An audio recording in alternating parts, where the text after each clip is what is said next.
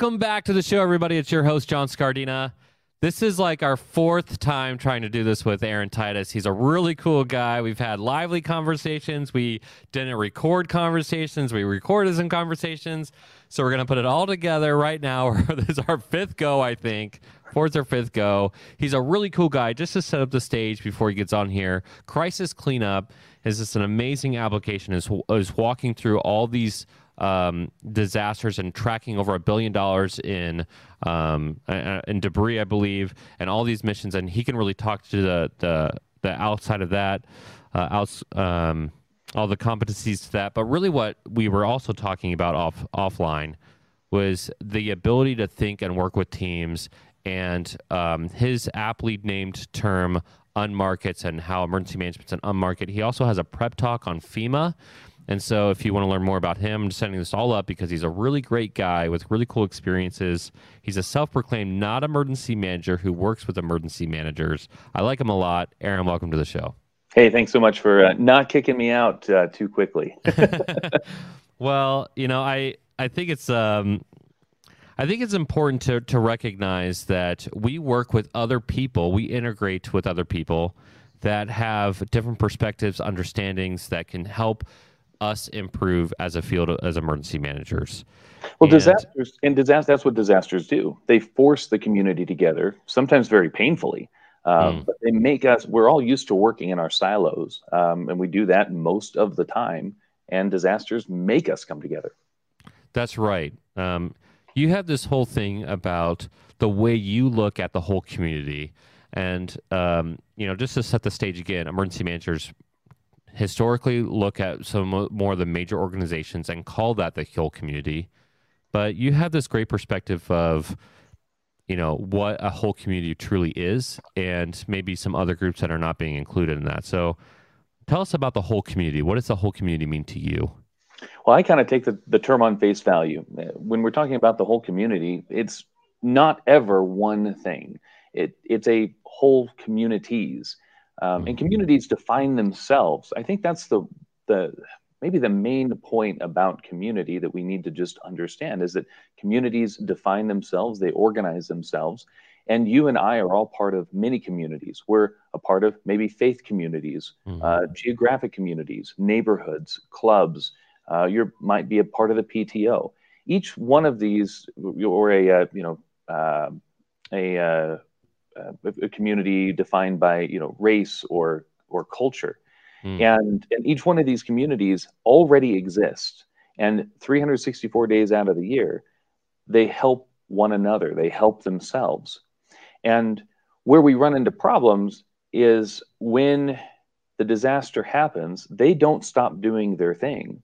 They hmm. continue to help themselves just like they do 364 days out of the year it's just because we don't have those pre-existing relationships and interactions. And I would argue even a framework, a, a way to think about mm. how to interact with one another.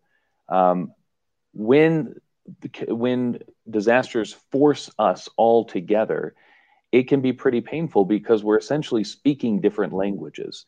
The, our, our and, and I'll, I interact a lot with the government side of emergency management um, communities don't speak the same language that government does, um, and that's you know that's what my real focus is on. There's um, I mean, even in a single organization, you'll have if you look at if you if I go to an organization, I say IT says the same thing as maybe the marketing team. People would laugh at me. They're like, "Of course they speak different languages. Of course they have different approaches." And so, if we can recognize that even within a, a, an organization, of course, you know, in a geographic region, you're going to have so many micro communities. And um, I, get, I like the idea of different languages. You can be saying the same words but mean different things. I, I often felt like, as a guy with an operational background, when I got into GIS, I was doing this this like middleman pool of like they were operations and GIS were saying the exact same thing and they meant wor- they were worlds apart of what they want, and there was always frustration. Like, no, no, no, this is what they meant. No, this is what they meant. Like, we had one ops guy who was like, "Can you make it a half a shade lighter?" And the GIS guy was like, "What's a half a shade? That's not even a thing." And they started going. I'm like, it means that he can't read it. Oh, like, can you make it easier to to to look at? Oh, okay. And so, like, just even using that as an example, it obviously has to be highlighted at a, at a in a disaster where, as an emergency manager, I'm going in often into communities that I don't work with, especially if I deploy, and applying my principles that might not not might be best for their culture, right? So I think it's a great call out to to remind us of that. Yeah, and you know, even the um, uh, you know, we, again earlier we talked about this in one of the uh, un- unrecorded discussions. um, yeah. Too often, our formal frameworks either impose or at least imply a hierarchy, a mission. Um, and hierarchical systems are actually quite good at organizing resources um, and focusing them on a mission. But what if there isn't a mission? What if there are many missions? What if every community, micro community, to adopt your term, has uh, has a mission or a series of missions that sometimes conflict, but they're all important. Um, they all genuinely have a place at the table. We don't have a framework like any any existing hierarchical or uh, you know ICS. I'll pick on ICS, right? Um, but any any existing system is not going to be able to adopt more than one mission. We always talk about the mission. There's never the mission. There are always missions. Yeah, I think what's most important for for my understanding, is to walk into uh, a disaster, more importantly in the planning, planning process, and determine the courses of action and the tasks that would allow people to be successful. But before we get into to that into the deeper side, we're going to take a quick break for our sponsors right now. Real quick, we're going to pause for this week's disaster tough endorsements. This show is owned and operated by professional emergency managers at Doberman Emergency Management. We apply disaster tough logic by protecting life, property, and business continuity through planning, mitigation, and training. Check us out at DobermanEMG.com or click on the show notes. Radio comms just got a major breakthrough with the L3 Harris XL Extreme 400P. It's the newest and toughest radio out there. Built by their space and tactical teams, the XL Extreme Series can take a beating. 1700 degree blast of heat, repeated 3 meter drops, rain, salt water, you name it. The XL Extreme Series by L3 Harris can take it. Visit l3harris.com to schedule your demo today. The battle to monitor and contain COVID 19 just got exponentially better for us. We are officially introducing an electronic, reusable, yes, reusable COVID 19 test through our sponsors. It's called the COVID Plus test, created by Tiger Tech, distributed by FS Global. This is the first FDA authorized, rapid, non invasive pre screener. It's extremely easy to use. Forget those one time use swabs. This is a disaster tough technology. For more information on the COVID Plus test, check out our show notes. Okay, let's jump back in. So, when we're talking about communities, really we're talking about is relationships and working through the relationship building process to impact or support those micro communities, even when you have the larger goals of life saving, life sustaining, um, and, and those priorities. And again, this is referencing things that people are not going to know about, which is unfortunate for everybody. But, Aaron, walk us through like team dynamics and the collaboration aperture for us. Um, you had this really great breakdown, uh, and maybe we can even share it on social media of what that looks like, what that means for emergency managers. How can we improve in terms of our relationships with those people?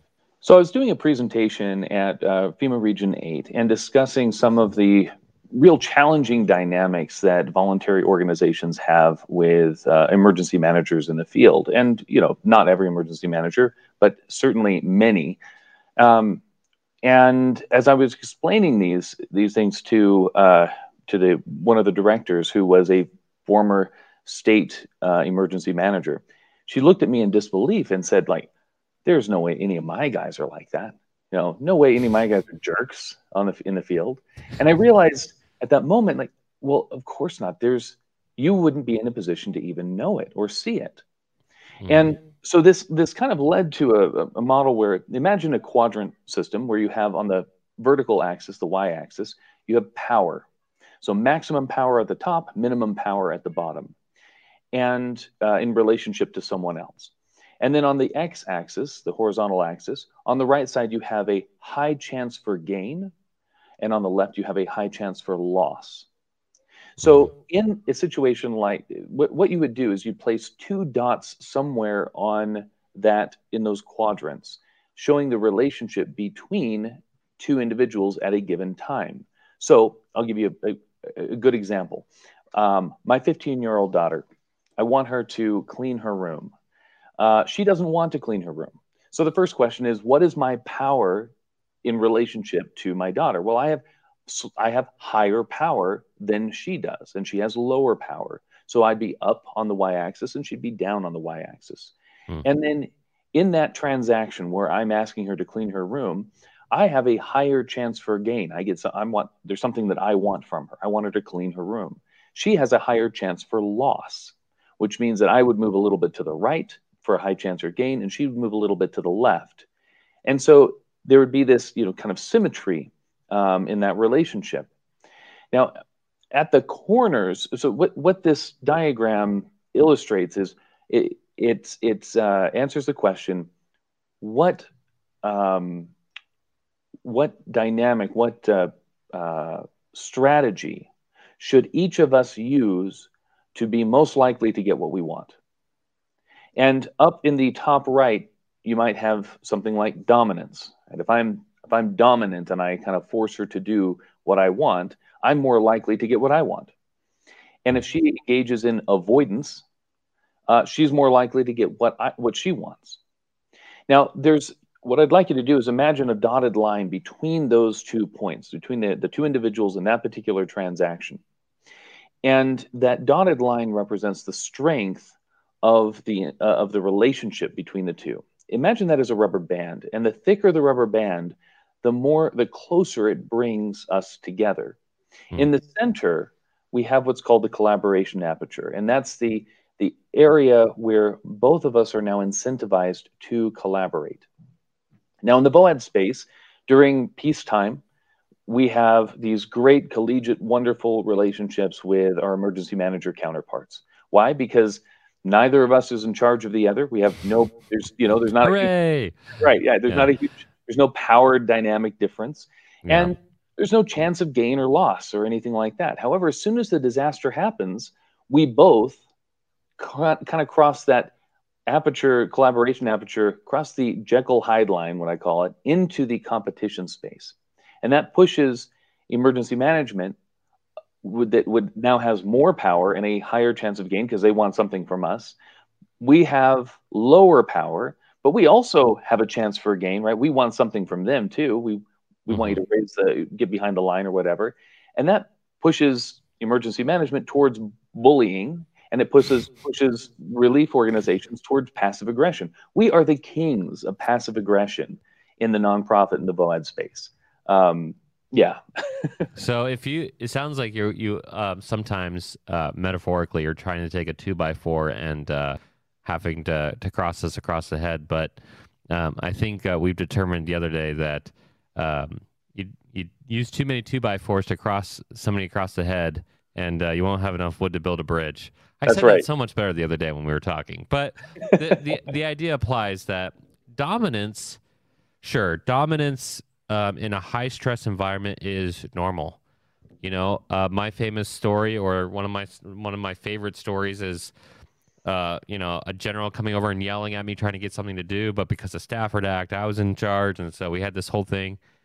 And then that night, we were laughing at dinner and having a good time, and we actually collaborated much better because we both thought, thought we were the dominant. And yes, in response, I probably had more. But in in any other time in my life, that guy would have taken me out in a millisecond. So it's a, yeah. it's just a it's a weird. A, a, a disaster is not normal and mm-hmm. so like you're you're now dealing with high stress, uh, high priority situations, and people forget sometimes the the the ability to persuade. The ability to persuade is incredibly important because it's unnatural. It's in an unnatural environment, and if, you could probably get a lot more with honey than um, with vinegar. But people people feel like they don't have time. They just go all logic, and and that's sometimes not great. Yeah, and you know, the the point of the model is really to highlight the fact that it's not about whether we're all in this together or we're all there for the right reason or we're all good people. I'm just going to assume that. Mm-hmm. I'm going to assume that every single person, every emergency manager, every volunteer, every relief organization, every agency head, every everybody, right? Everybody is there because they want to help people. Mm. The point is to illustrate that that the situations that we're in, the power dynamics and the chances for for loss or gain take us unnaturally out of the collaboration space that we would all we would all prefer to be in mm-hmm. and and make it easy for us to engage in begging political maneuvering lying or cheating having an entitlement mentality down in that bottom right quadrant or there's that two by four again. Yeah disdaining you know indifference and siloing up in that top right quadrant. Um, mm-hmm that is the natural that that's where it takes us. Now you don't have to be there but the point is that getting out of that space and back to collaboration requires a lot of energy. And it actually requires you to willingly cede power and a chance for gain that you might mm. otherwise have which does not come naturally. It, it collaboration is objectively expensive. It is so hard so it takes so much energy to take into account somebody else's perspective and work it into what you do. And during a disaster we all have extraordinarily limited energy and extraordinarily limited time.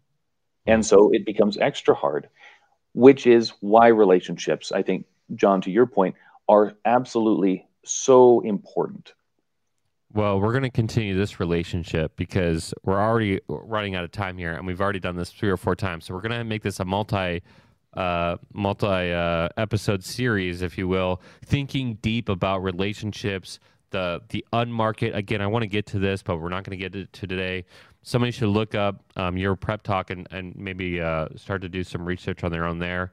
But I want to get you to come back on the show and talk about how, again, emergency management is unnatural it is an unmarket, and uh, you know, using your terminology there, um, hopefully we're uh, we're preluding um, a future episode here. But um, even this, thinking about the relationship of emergency manager with their counterparts and that quadrant of how we can coordinate better, how how we can think about dominance versus you know our level of power max power or limited power and changing the way that we work with our communities to use their strengths to be able to get what we want versus trying to plow through of what we have been trained to know what, what's best maybe in our limited perspective and so um, this and, is like and, a this is a great starting conversation for that and in the process allow the communities that you work with to get what they want as well it isn't just about what the mission is about, it's about what their missions are as well. Yeah, and they might have different priorities. Uh, essentially, ours breaks down to the most rudimentary level of life saving, life sustaining, but how it is sustained, how they move with their life, what what are they not okay with, not just okay with, but how are they achieving happiness, which is important for psychological and emotional recovery from a disaster anyway. So it, it's just a smart move to think about other people's perspectives. Again, I really want to thank you for coming on the show, for doing this with me so many times, and finally actually recording with me for an episode. Um, what we're going to have, uh, just for our audience sake, we're going to have Aaron come back on here in uh, soon and talk about unmarkets and talk more about uh, crisis cleanup and, and what it can do for other people. Again, he's doing some really great things in the field. If you know about Aaron's background or if you have questions about this conversation today, send us a question on one of our social media channels at Disaster Tough Podcast. Tag him, tag Crisis Cleanup, ask us a question. If you have a question for him, great. We can bring him back on the show when we talk about unmarkets and crisis cleanup. Then maybe we can answer that on, on the show even better. So, again, thanks, Aaron, for coming on to the show, and we'll see you next week.